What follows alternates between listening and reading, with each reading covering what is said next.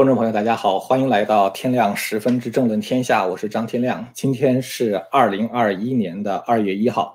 啊，今天呢打算说两件事情哈，一个呢是关于 GameStop 啊这个游戏呢如何的收场，这件事情的话，其实关乎到一个社会的大众心理的问题哈，我想分析一下呢这种心理对于改变美国是否是有效的。还有一件事情就是关于美国政变的事情啊，关于美国政变的事情，现在中美两国呢都已经表态了。我也呢，我也想借此谈一谈一些被这个媒体神化的个人。呃，我今天早上啊看到一个笑话哈，先给大家看一眼这笑话。这个笑话呢，他是这个在脸书上看到的啊。他说这个川，他说这个川普呢，呃，如何在二零二二年的时候成为美国的总统？这个听起来挺不可思议的啊，就是说川普要成总统的话，怎么着也得等到二零二四年是吧？这里边的话呢，给出了一个川普在二零二二年成为总统的一个路线图啊。他说，首先的话呢，川普在二零二二年的时候呢，去参加这个国会的选举，然后的话呢，这个 Republican 啊，共和党在二零二二年的时候夺得国会的大多数，这样的话呢，川普就会成为众议院的议长啊，可以去竞选众众议院议长的职务。然后的话呢，同时这个共和党呢，在参议院拿下六十七席。然后呢，这个共和党开始弹劾拜登和卡马拉·哈里斯，把他俩全部弹劾下去之后的话呢，作为众议院议长的川普，在二零二二年的时候就可以顺理成章的成为这个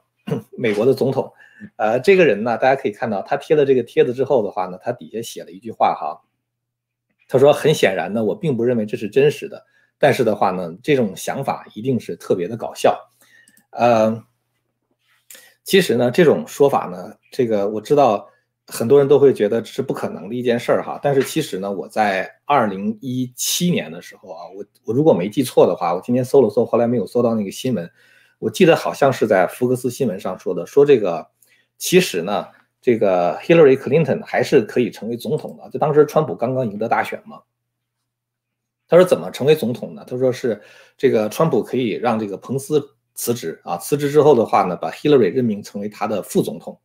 然后的话呢，这个他当时主要是说说川普是通过了一种不光彩的手段哈，通俄门呐，啊，然后才这个当选的啊，所以说，呃，川普和彭斯的话都是有罪的啊，他们是不应该当总统的。怎么赎罪呢？就是先把这个彭斯先辞职啊，先先干掉，然后的话呢，川普把 Hillary 任命成为自己的副总统啊，然后川普说我也有罪啊，我通俄门这个这个这个当选是是是不正当的啊，现在我也辞职啊，这样的话呢，希拉里就可以当总统了。说这个话的人好像还是哈佛大学的一个一个什么教授？如果没记错的话，哈，呃，当然大家都觉得这是这像一个笑话一样啊。但是呢，就是我想说的是，在我们现在的这个生活中啊，我看到很多人其实都充满了这样的这个 wishful thinking 啊，就是就是对这个这个社会啊，对这个世界有一种就是一厢情愿的幻想。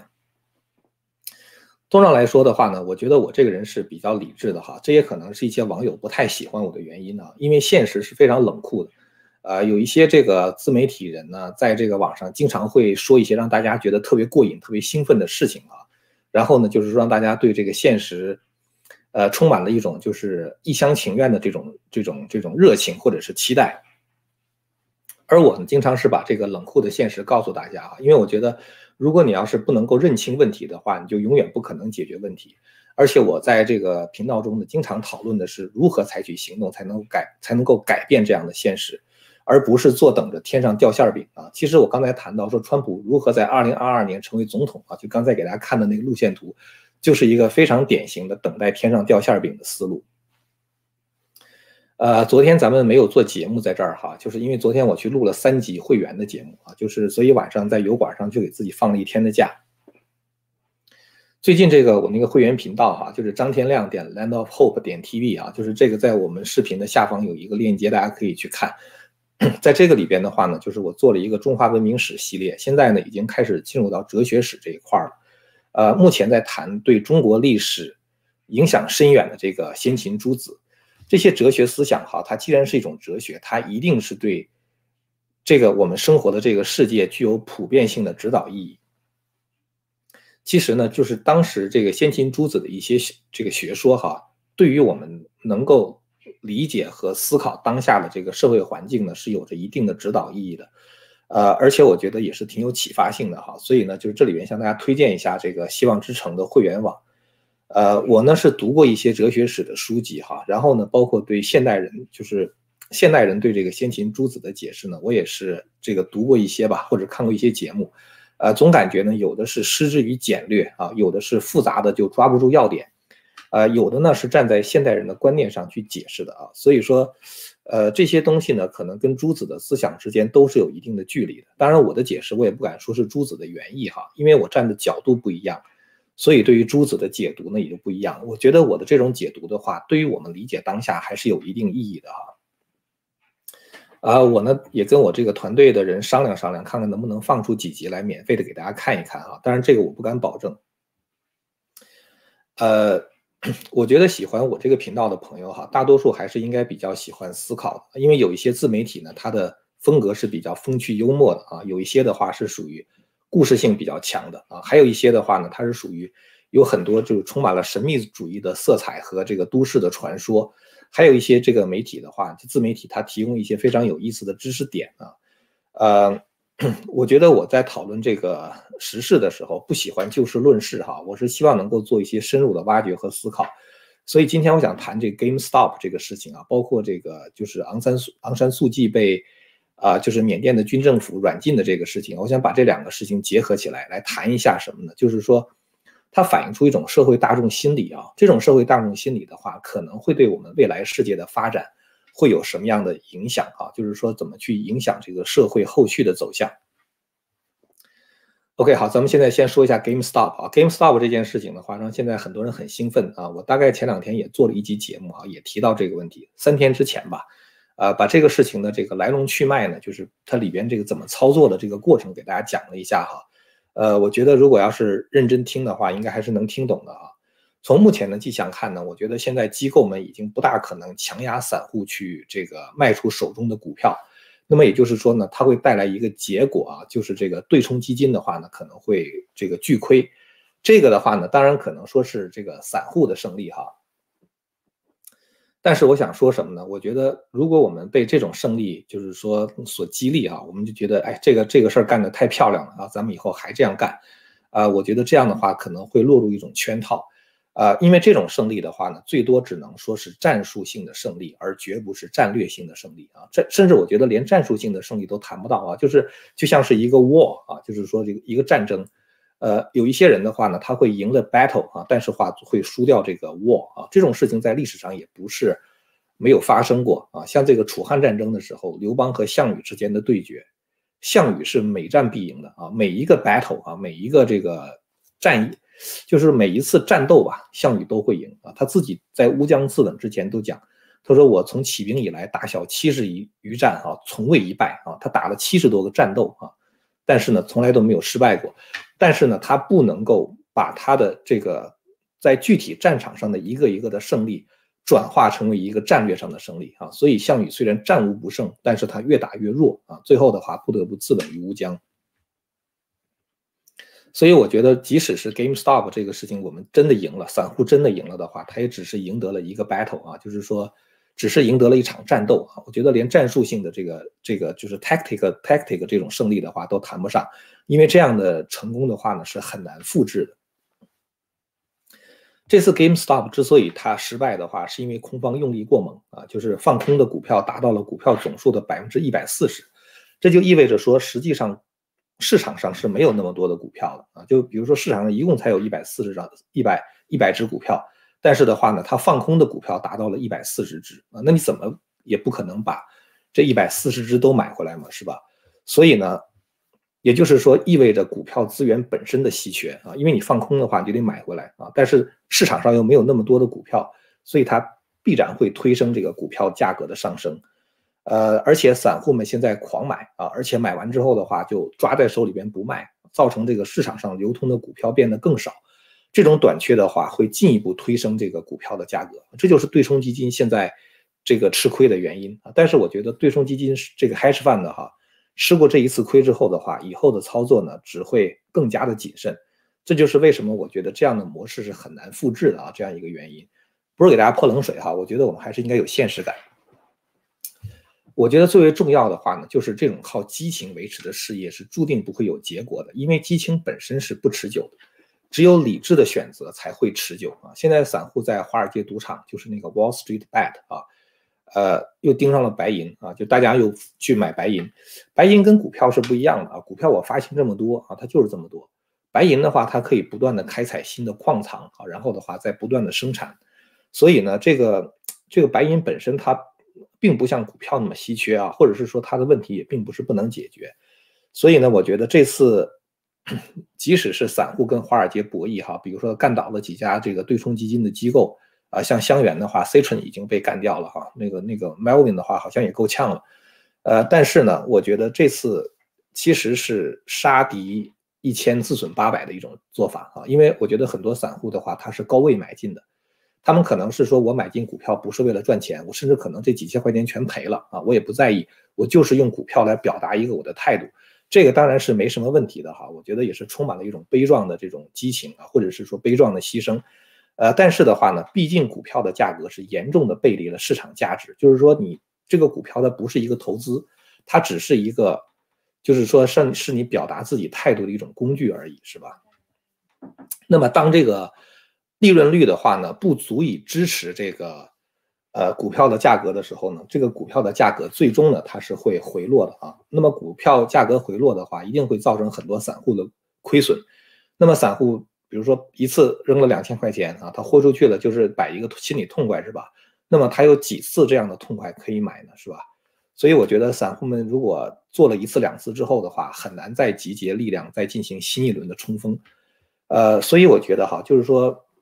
有的时候我们想对这个呃左派的话呢来表达我们的意见啊，你不管是用什么投票啊，用钞票来投票也好啊，或者是说用一些这个呃。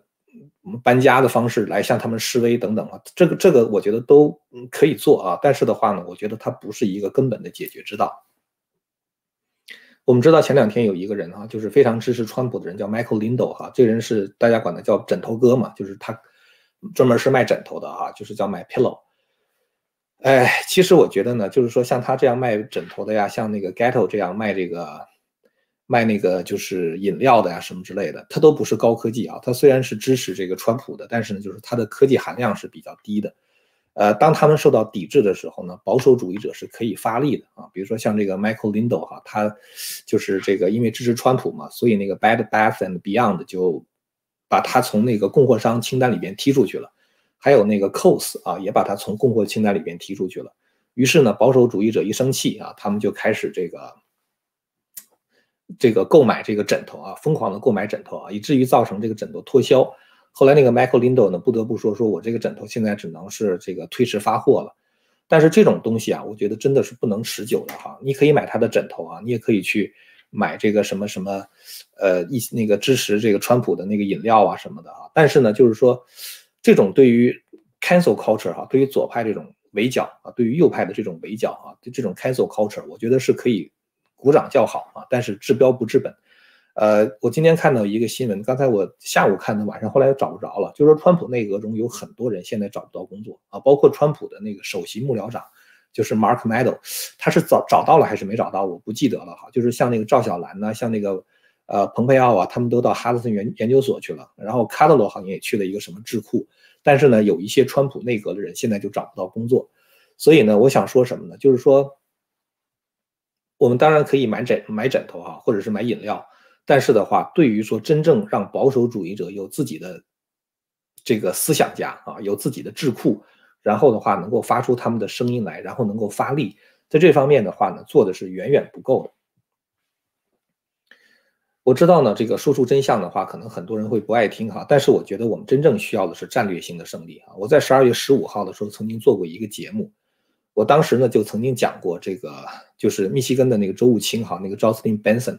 他在二零一零年的时候，就是十年之前大选十年之前啊，他是二零零九到二零一一零年的时候参加了这个索罗斯的一个专门培养州务卿的项目啊，就是告诉你怎么去做州务卿的，然后的话呢，给你机会去实践。当时他运作了一个好像是有一万七千还是十七万律师组成的一个什么团队，就是专门为了这个选举准备了一个法律团队。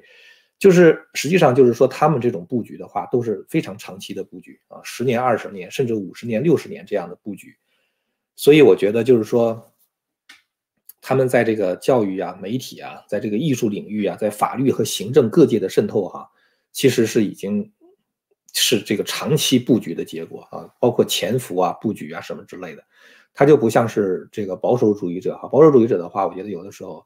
呃，可能是光明磊落嘛，是吧？那不是搞阴谋嘛？所以我要干死这个 hedge fund 啊，我就公开的这么嚷嚷啊，或者是我要做什么事情，我就公开这么嚷嚷。真正塌下心来啊，这个努努力，就是扎扎实实的从基层做起啊，从这个就是从这个草根这边做起的话，我觉得还是相当的匮乏。呃，我在一月二十号的时候啊，曾经做过一期节目啊，叫做《川普的背影与王者归来：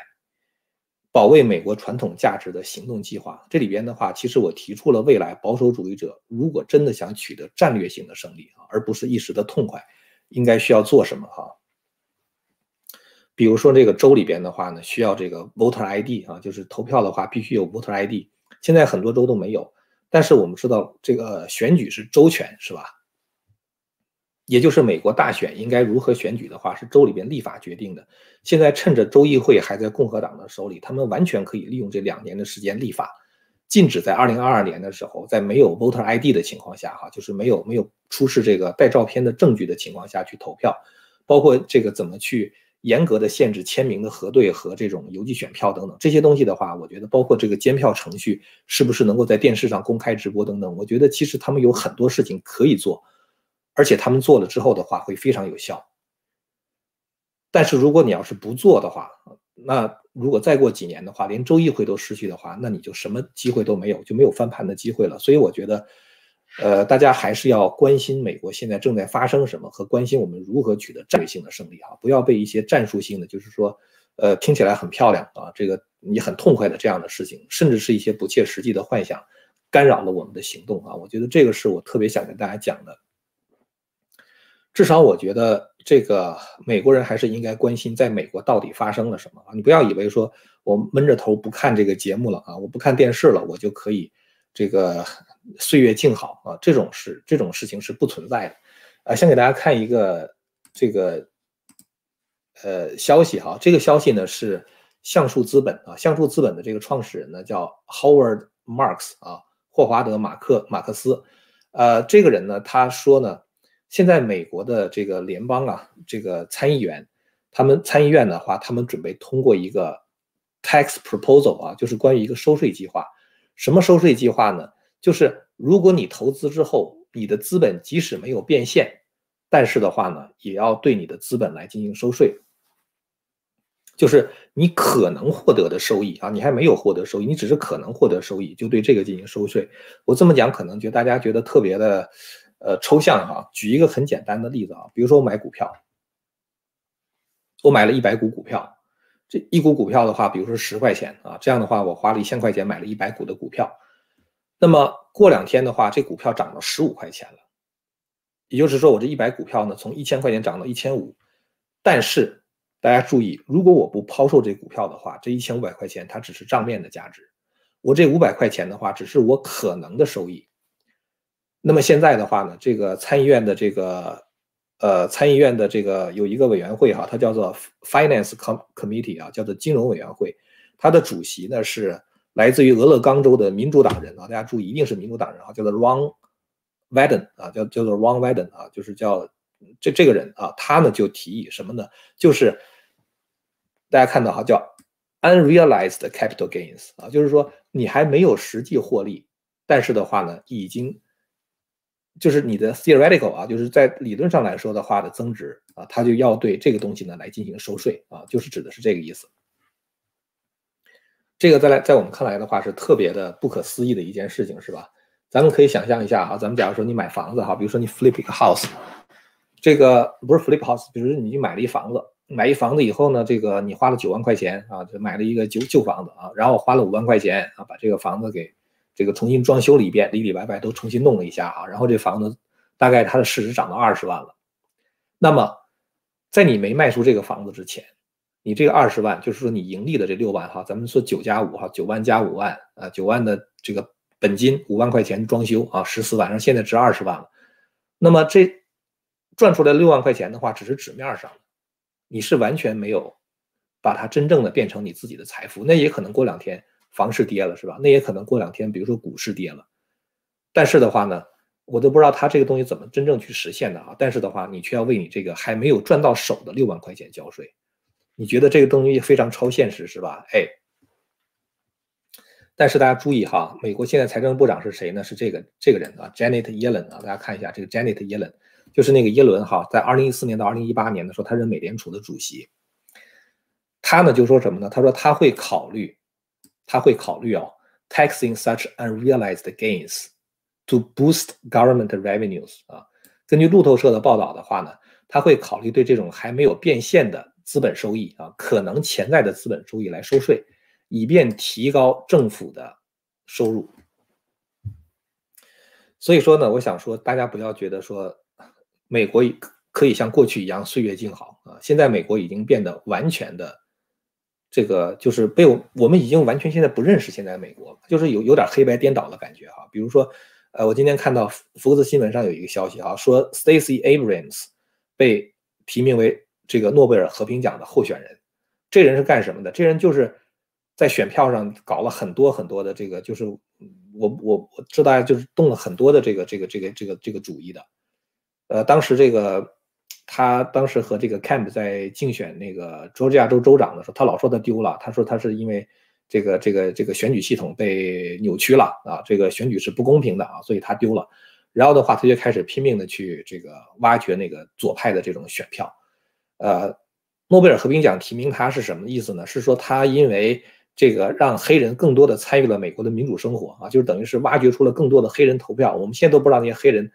他们到底是这个什么背景，住在哪里，然后就是他们这个这个这个投票是邮寄选票，我们现在对这个完全都不了解，是吧？那么可能是因为他帮助左派啊，这次就是在这个乔乔治亚州给拜登弄了十六张选举人票了，相当于弄到了十六张选举人票，于是的话就提名他要获得诺贝尔和平奖。你真的很难想象这样的事情啊，真的是非常的超现实啊。然后呢，还有什么呢？还有就是这个 BLM 啊，这个黑名贵啊，也被提名为诺贝尔和平奖的候选人啊，或者是候选组织。黑名贵应该为去年夏天发生的百分之九十以上的暴力纵火和这个枪击案负责任啊。他们被提名为诺贝尔和平奖的这个候选人，或者是候选组织吧。所以我觉得就是说，我们现在生活这个世界真的是非常的超现实，是吧？所以我觉得不管怎么样，我们不能够在就是说岁月静好的这样过下去啊，还是要采取行动。反正川普的话呢，现在是已经开始行动了。川普他成立了一个就是叫做 PAC，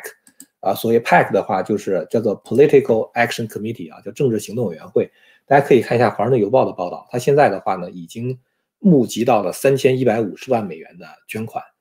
呃，所以呢，就是说这个川普的话呢，还是在努力行动哈。我觉得今年。二月份就是这个月的 CPEC 会议，就是保守主义者行动大会，川普会成为一个亮点。呃，川普现在在共和党内的这个支持率的话是非常高的啊，十名弹劾川普的众议员现在在党内遭到全面的反弹。呃，有的媒体报道说，哈，这些这个呃就支持弹劾川普的这些人，他们不但在党内没有办法获得捐款，而且的话呢，甚至受到党内决议的谴责，而且选民发誓不会再选他们啊，像 Wyoming 啊。怀俄明州的那个众议员 Liz Cheney 啊，就是我说那个小布什时期那个副总统 Liz 那个那个 Dick Cheney 的女儿，她是共和党内第三号人物，因为她支持弹劾川普。现在她在她的家乡怀俄明州，她的支持率只有百分之十三啊，她肯定会落选了已经。怀俄明州还干什么呢？要提名，就是准备把每一年的六月十四号，就是川普的生日这天，作为怀俄明的川普总统日啊，所以。呃，我们可以看到，就是说这个川普在党内的这种地位还是很高啊，包括那个少数党领袖、众议院的少数党领袖 Kevin McCarthy 啊，他呢到海湖庄园去，呃朝见川普啊，希望川普能够支持这个共和党，包括那个 Mitch McConnell 哈，他原来不是这个支持弹劾案嘛，这一次在这个对弹劾川普是否违宪的这个问题的表决上，他投下了这个呃反对票啊，就是说弹劾川普的话是违宪的，所以呢，我觉得就是说。川普现在一定是在策划什么啊？他一定是想做什么？因为他的口号呢叫 Save America 啊，因为 America 美国的话确实到了现在需要急救的时候了。刚才跟大家讲这些事情哈，是想说这个我们真的是应该呃增加一些现实感哈，多了解一下这是美国现在正在发生的事情。啊，下面呢我想说一下这个昂山昂山素季的事情哈，因为这个缅甸政变这两天是一个大新闻。呃，昨天就本来就想讲，但是昨天没来得及哈，没有没有时间去讲。其实我对昂山昂山素季这个人从一开始就不太看好他，呃，因为什么呢？就是说他实际上是呃嗯仗着他父亲的荫庇吧，就是他的父亲是这个这个这个呃就是昂山将军，原来当时是为了争取缅甸独立，缅甸原来是被英国控制嘛，属于英属殖民地。后来那个昂山将军呢，他就这个投靠了日本啊，在二战的时候就投靠日本了。然后后来在一九四七年的时候，这个，呃，这个昂山将军被杀啊，被杀之后，后来昂山素季回到缅甸，他那时候在英国读书，呃，嫁给了一个英国人。后来回到缅甸之后的话呢，就是被缅甸的这个军政府就长期的软禁嘛。其实呢，他没有任何治理国家的经验啊，也没有这个真正操作的这个，这个这个这个就是具体这个事务的经验啊。但是的话呢，因为他长期被软禁啊，又缅甸军政府又是一个独裁政府。所以呢，他就被视为缅甸的民主女神啊，这主要是这个我觉得左派的媒体炒作炒作出来的而已。他其实跟这个曼德拉是一样的啊，就是纳尔逊·曼德拉，南非的那个人啊，一直是被左派这个炒炒作成为像神一样的人啊，包括这个奥巴马也是一样都是被左派炒作成神一样的人。这次昂山昂山素季被军方控制的话，是因为这个军方说去年的大选是有舞弊的啊，呃，所以呢，这个。当然，这个昂山素季是不承认的了啊。是当然，是不是有的话，我也没有办法判断啊。美国这边挺敏感啊，你一说大选舞弊的话，美国人就急了啊。不是美国人就急了，拜登政府就急了啊。然后的话，立刻对这个缅甸的军政府进行谴责。呃，中共那边的话，现在还就是他表态了，跟没没有表态是一样的啊。他只是说希望在什么什么轨道上解决问题，就是他没有站队。呃。我其实之所以不太看好昂山素季的话呢，我觉得就是他从骨子里边的话，他其实是一个左派啊。大家可以看一下这个新闻哈，这个新闻是法广的一个报道，在二零二零年的一个报道啊。在二零二零年的时候呢，二零二零年一月十八号，习近平呢去缅甸啊会见这个昂山昂山素季，当时昂山素季讲了一番话啊，我觉得可能很多人非常的这个跌破眼镜哈。昂山素季讲什么呢？他说，缅方高度珍珍视缅中友谊，希望继续做中国的好朋友，其实就是做中共的好朋友。然后的话呢，他积极的加入这个中共的一带一路的这个这个和这个这个战略啊。然后的话，大家注意哈，共同构建缅中命运共同体。就是昂山素季在会见习近平的时候，他是要把缅甸和中共呢绑成为一个命运共同体的，是吧？然后呢，这个昂山素素素季的话呢，还指出什么呢？他说，这个长期以来，中国在双边和国际层面给予缅方宝贵理解和支持。中国的支持不是出于私利，而是为了捍卫公平正义。对于像缅甸这样的小国，格外弥足珍贵！大家觉得他对中共的认识是是怎么样的？这已经看得很清楚了哈。然后的话呢，这个他还说什么呢？他说，世界和平与发展。国际公平正义等问题还没有得到根本解决，有的国家以人权、民族、宗教问题为借口，粗暴干涉别国内政，但缅甸绝不接受这种施压和干涉。这好像在说美国是吧？后面说希望中方继续在国际场合为缅甸等中小国家主持公道，为推进缅甸国内和平和平进程发挥建设性的作用。大家看完之后是什么感觉啊？大家可能知道我是什么感觉了哈，至少这个，所以呢，其实我觉得这个昂山素季哈，他在二零一五年的时候，他是领导着这个缅甸的全国民主联盟啊，就是这个 NLD 哈，在缅甸二十五年来的首次大选中啊，赢得了议会的多数席位。但是因为他本人是英国国籍，他儿子也是英国国籍，按照缅甸的法律来讲的话，他是不能够担任国家元首的啊。他但他现在的这种。地位的话叫资政啊，所谓资政的话就是这个相当于就是摄政王的感觉了哈，所以说实际上他是缅甸的实际掌控者。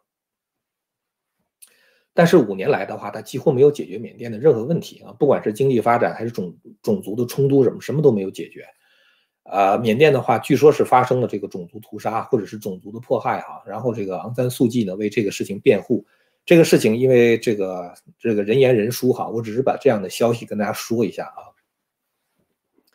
所以其实他呢让我想起纳尔逊曼德拉，曼德拉当时在这个南非的时候也是为反反对种族隔离啊什么之类的啊，被塑造成了一个斗士。呃，实际上这个曼德拉当了真正掌权之后啊，他不但没有解决南非的问题，其实反而让南非陷入更加的贫困。其实原来南非特别有钱啊，南非大概是非洲最有钱的国家了啊，但是等到这个纳尔逊曼德拉上台之后的话，南非就陷入了贫困、动荡和反向的种族歧视啊，就不是。这个白人歧视黑人，而是黑人反过来歧视白人，然后造成大量的白人从南非出走。而这些白人的话，他们其实是掌握了南非关键领域的关键技术的人。就是这批人的话，他们知道怎么治理国家啊。这批人的话，他们知道怎么去发展经济。他们怎么知道？他知道他们知道怎么去维系这个法治。当这批人走走了之后的话，接手的这些人，他们对于治理国家是完全没有经验的。他们对什么有经验呢？他们对贪污腐败特别有经验。包括这个曼德拉的夫人温妮曼德拉啊，也是陷入了严重的经济和腐败案件，最后不得不跟曼德拉离婚。所以就是南非搞到现在这个程度动荡啊，就是这个枪击啊，这个这个这个这个犯罪率高起啊，包括这个对白人的这种仇恨呢，长期以来这些问题都没有解决，而且南非是越来越贫困了，因为你没有懂得怎么治理国家和发展经济的人嘛，是吧？所以我觉得呢，其实。像曼德拉也好啊，像这个奥巴马也好啊，像包括像这个就是昂山昂山素季也好，他们都是媒体造出来的神话了的人啊，其实他们就是一个人嘛。所以呢，我想说，就是大家如果已经知道这个媒体严重左倾的话，对于媒体造出来的这些神啊，大家还是要保持一定的警惕啊，一定要多方的查证啊，而且呢，一定要有这个 critical thinking 啊，要有这种批判性的思维。有人说说呢，你是不是支持这个缅甸的军方？我谁都不支持啊！我既不支持缅甸的军方，我也不支持昂山素季。我支持什么呢？我支持真相。也就是说，这次大选到底有没有舞弊啊？应该有公信力的国际第三方进行调查。如果没有，那就把昂山素季放出来；如果有的话，那昂山素季就下台。这是很简单的事情。所以我经常讲，我觉得政治上的表态啊和这个外交上的站队根本就不能解决问题。只有真相才能够解决问题，这也是我在这儿做这个频道，希望能够跟大家多传播真相的原因。